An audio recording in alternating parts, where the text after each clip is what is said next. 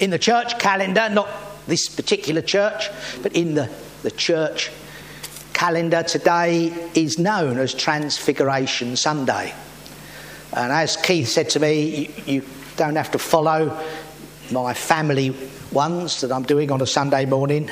Um, see what the Lord is placing on your heart. I felt it was right just to look at this uh, one this morning. A story that most Christians believe they know.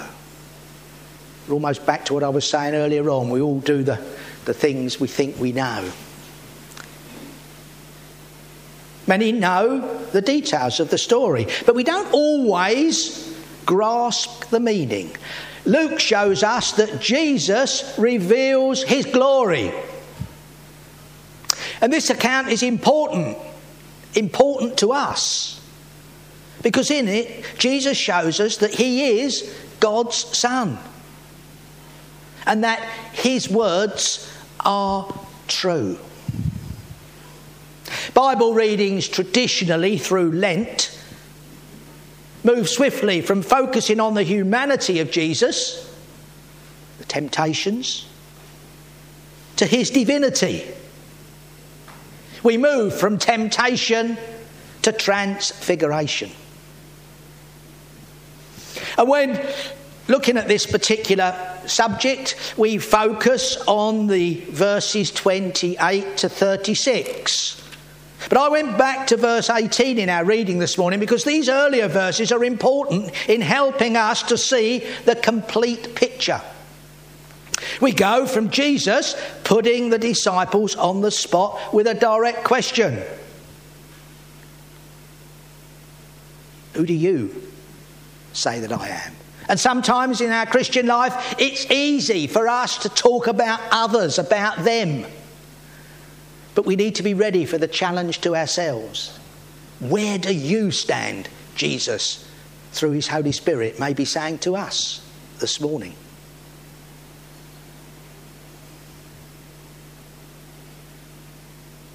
And we move on from there to Jesus predicting his death. This is the first time he predicts his death. So the disciples are obviously a bit thrown, a bit on edge. And he says to them, Some who are standing here will not taste death before they see the kingdom of God. And the gospel writers seem to have understood this promise of Jesus as referring to his transfiguration. Since in all the accounts in the gospels they go immediately from him telling them about his death to the transfiguration event. One good thing about our journeying with Jesus over the past few weeks on a Thursday is that by working through the Bible in this way and journeying in this way, we see the whole picture. And I'm sure we can all say, those that have gathered here, oh, yeah, we didn't realise that little bit of that story. Well, as I said, transfiguration is actually one of the events that we would cover in that journey. Uh, but uh, we couldn't cover all of them uh, on a Thursday. Well, Peter, James, and John, still reeling from Jesus' news about his death, have been invited to go up to the mountain with Jesus. Now, Jesus often went up to a mountaintop to be with God, and it was something, was the sort of thing people did in those days. Drawing away from the hustle and bustle of the world, Jesus went there to, to just reflect and, and be close to God. There was nothing special about this. But Jesus went there. We will have, you remember in the Old Testament that God appeared both to Moses and Elijah on a mountain. And we all have mountain tops, don't we? We all go to places occasionally to be set apart and be close to God. It may be a mountain, although you may have to go a little way to find that. In our case, it may be just a particular room, a particular place, the Ashdown Forest, a room in our home when the church was open every day of the week, people used to come in and sit down to be quiet uh, as they went through the village.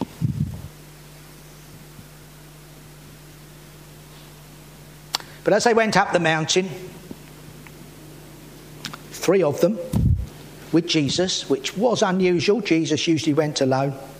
They witnessed glorious sights which could never have been imagined. I wonder what they really thought they were going to do when they went up the mountain. Was it for a quiet chat with Jesus? Perhaps a team building exercise? Or a rest?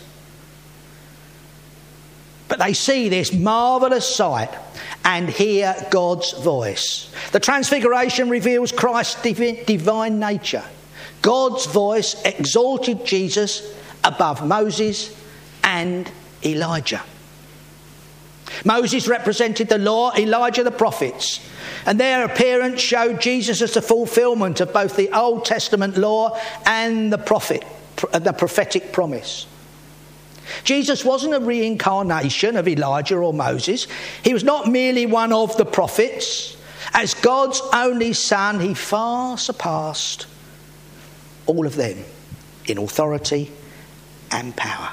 Well, many will try to tell us how to live and how to know God personally, but it's important to realise that we must first listen to Scripture. So, what were the four general aspects of this heavenly experience? Well, first of all, it was a reassurance.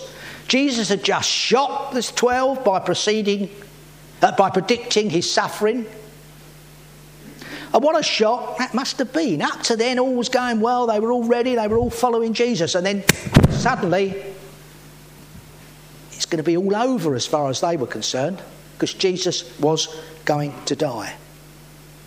But now he gives these, glimpse, these people a glimpse of his glory in order to assure them that through suffering, the Messiah would enter into his glory. So it was reassurance, it was also fulfillment. It is, of course, highly significant that Moses and Elijah appeared to them, and according to Luke, talked with Jesus about his departure. We're also told that they soon disappeared. And in addition, the heavenly voice addressed Jesus in a composite sentence of three Old Testament phrases You are my son from the Psalms, and words also used in his baptism. Whom I have chosen, Isaiah 42, the chosen one in whom I delight, we read there. And then listen to him. If you go back to Deuteronomy, you will find those words there. You must listen to him. Jesus was acclaimed in all of his three offices of prophet, priest, and king. It was also anticipation. Jesus commanded Peter, James, and John not to tell anyone until after the resurrection. This wasn't to keep it a secret, but recognition that nobody could actually understand Jesus' transfiguration until after his resurrection. This was because his transfigured body was, in fact, the resurrection, body in anticipation. And I've got a fourth point here that John Stott says a little says is a little speculative, but it was temptation. You see, if Jesus' transfigured body was his resurrection body, presumably he could have stepped straight into glory at this point without needing to, to die on the cross. But he didn't. Once again, he resisted temptation and set his, his heart and his, his eye on the cross. He deliberately came back to this life in order to die for our sins. You see, Jesus was focused on something entirely unselfish. He was focusing on the salvation of mankind, you and me. This meant leaving the glory of the mountaintop to return to the valley below, where there was still vital work to be done before the cross. And if you read on uh, in Luke, following the, the moment when they come down from the mountain, there's all a big hubbub about someone whose son is, uh, is sick and they're trying to pray for him. And he, he has to, in a sense, sort out a problem immediately. Well, are we ready to go into the valley? Leave the glory of the mountaintop to return to the needy, to go into the world and take God's presence to wherever He wants us to work?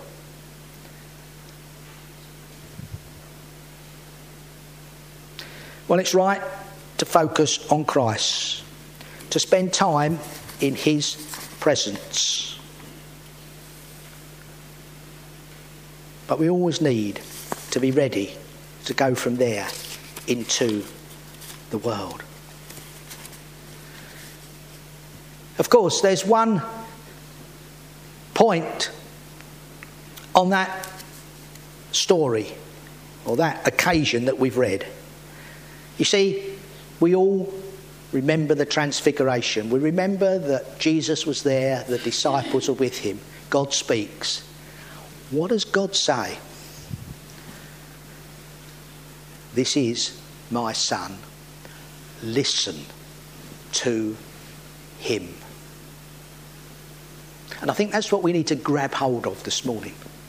God is saying to us, listen to Jesus.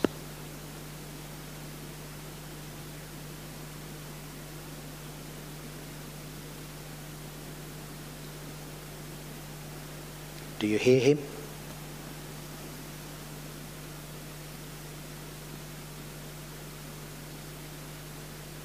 He wants you to listen and each one of us to understand.